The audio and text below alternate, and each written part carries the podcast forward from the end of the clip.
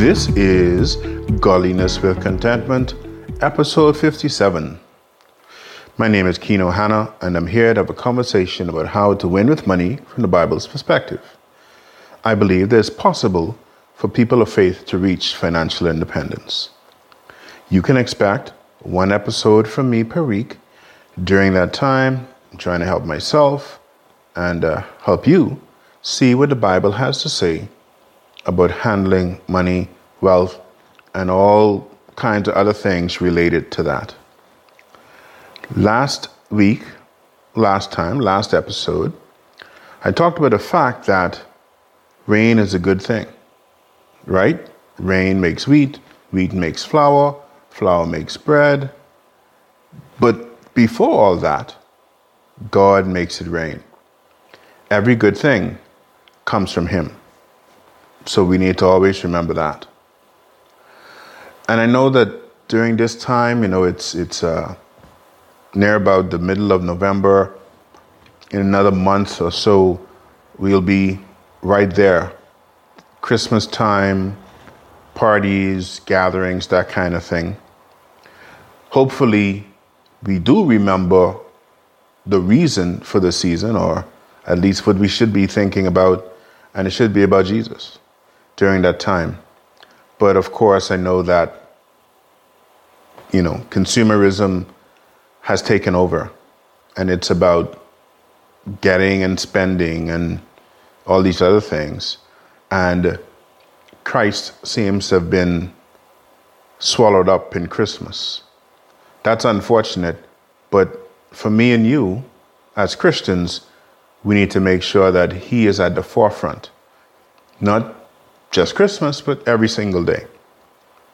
Now, during Christmas, like I said, there are gatherings, there are parties, and I don't know if you've ever heard of a Christmas gift exchange game. It's called the White Elephant. Now, in case you haven't, Wikipedia says that the goal of a White Elephant gift exchange is to entertain party goers rather than to gain a genuinely valuable or highly sought after item. I read that and I was like, clearly, Wikipedia has never played this game with the people I play with. So typically, what happens is we everyone brings a gift to the party, and when we play the game, we draw numbers. Like let's say if there are 20 people, one to 20, and depending on who's doing it, they may say, well, 20 is the last number to draw, or someone else may say, no, one is the last number to draw. So what happens is all the gifts are under a tree or on a table or something, and the first person picks the gift from the tree. The next person gets to decide do I want that gift that this person just picked, or will I go under the tree or the table and just get a, a fresh gift? Now, typically, what happens when I played it is that there's one particular gift that everybody wants. It goes from hand, from hand to hand to hand to hand. And the last person now has the opportunity to get that gift or the, whatever last gift is under the tree. But this can get kind of crazy at times, right? Depending on who you who you play with. But today, I actually want to elaborate on the fact that many of us are too busy comparing ourselves to others or what we think others have that we miss what God is doing in our lives and what God has given to us. Now, recently I read an article from uh, a website called betterup.com, and the article is called Stop Comparing Yourself to Others. Do these 10 things instead. So I've adjusted the list a little and I've reduced it down from 10 to just four items. So here's my list four ways to stop comparing yourself to others. I think the first thing, or number one on my list, is Stop spending tons of time consuming social media. Okay. Now, I'm not typically a social media person, but I have Instagram at this point. I did Facebook briefly, but I'm not doing it right now. I'm on LinkedIn, but you know, that, that's about the extent of my social media prowess. But I remember, I think the first time that I went on to Instagram, and one of the very first persons that reached out to me, um, a friend of mine, he lives in the States, and he said to me in a message, direct message, he says that I should be there to create and not consume. And since then, I've held on to that. There have been some times that I've been more a consumer and instead of a creator. But what he said to me still rings true for me because when I consume, I just waste tons of time. But when I create, I know why I'm there. I talk about godliness with contentment on Instagram. And I comment on other people's posts to tell them about Jesus. I need to create and not consume. Consuming takes me down a rabbit hole. It's a time waster, and there's plenty trouble on Instagram that you can get into, right? Like most social media, tons of trouble is there. So stop spending tons of time consuming social media. Create, not consume. Secondly, remember that inside and outside are different. What do I mean? Well, what we see on the outside of people can deceive us. Not that the people are trying to deceive us, right? Well, some of us are, some of them are, sorry, but sometimes they're not. They're just doing what they're doing. But we just don't know the truth about why they look so good. So we should not be comparing who they are on the outside to us. Because who they are on the outside is not necessarily who they are on the inside. And we want to be able to compare apples to apples, right? Not apples to oranges. Have you ever played that game, apples to apples? Anyway, different story. But inside and outside are different.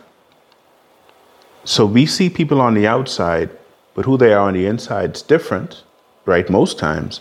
And so we cannot just be enamored by what they look like on the outside without knowing who they are. I mean, I know we're not God uh, in, in this sense that he, he knows He can see on the inside. We can't.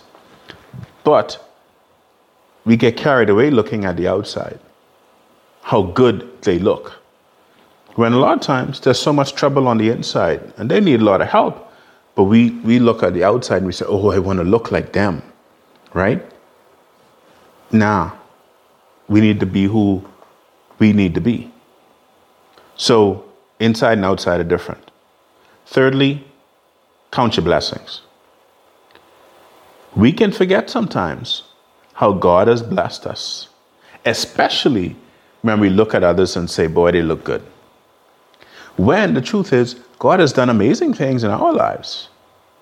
If we just look at them, then we could miss out or forget how God's blessed, how He's blessed our family, right? Our, our um, marriage relationship, our children, and most importantly, that we have a relationship with Him.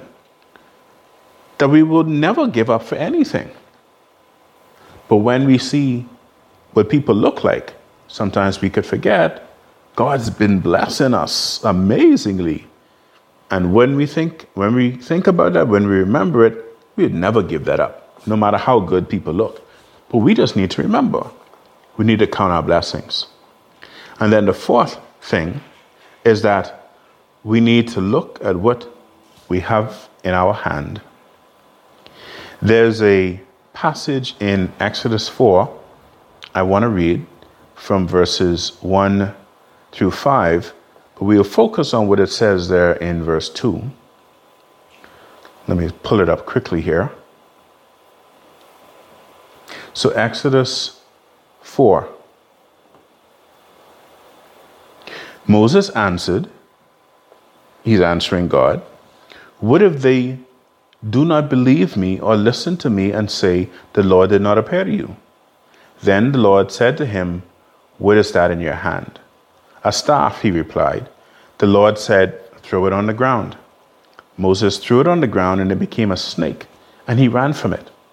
Then the Lord said to him, Reach out your hand and take it by the tail.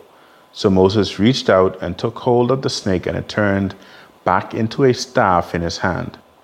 This, said the Lord, is so that they may believe that the Lord, the God of their fathers, the God of Abraham, the God of Isaac, and the God of Jacob, has appeared to you.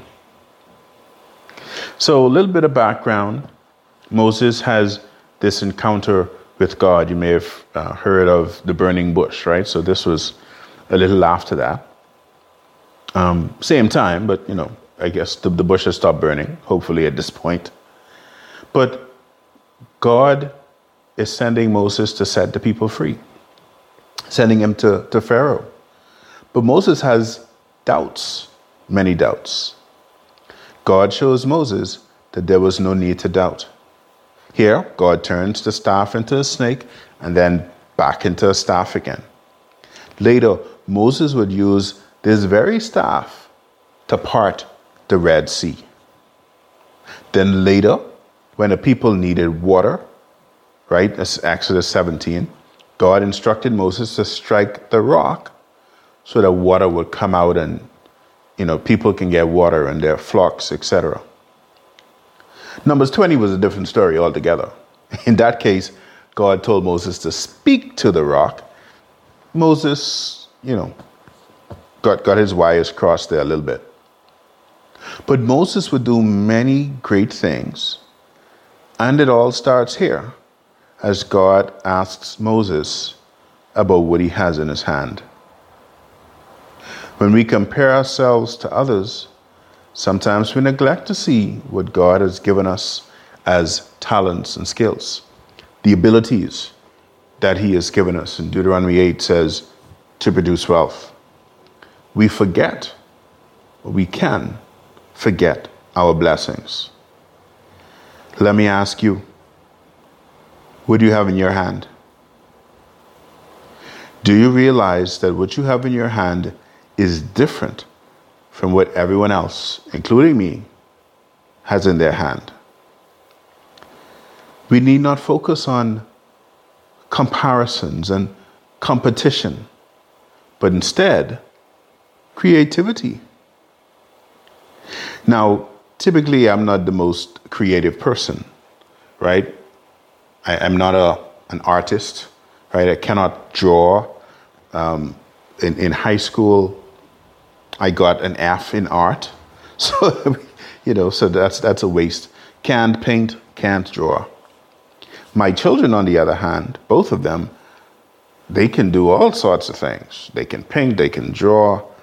You know, my son wants to be an architect. I'm like, where does he get that from? Clearly not from me. But my creativity comes in a different form.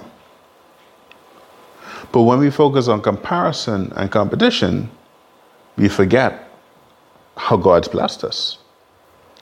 Now, I've said before that we should all be imitators of Jesus Christ and imitate what we see in others that's like Jesus. So, I'm not saying don't imitate. We need to imitate things that are good. But we don't need to compare ourselves to others.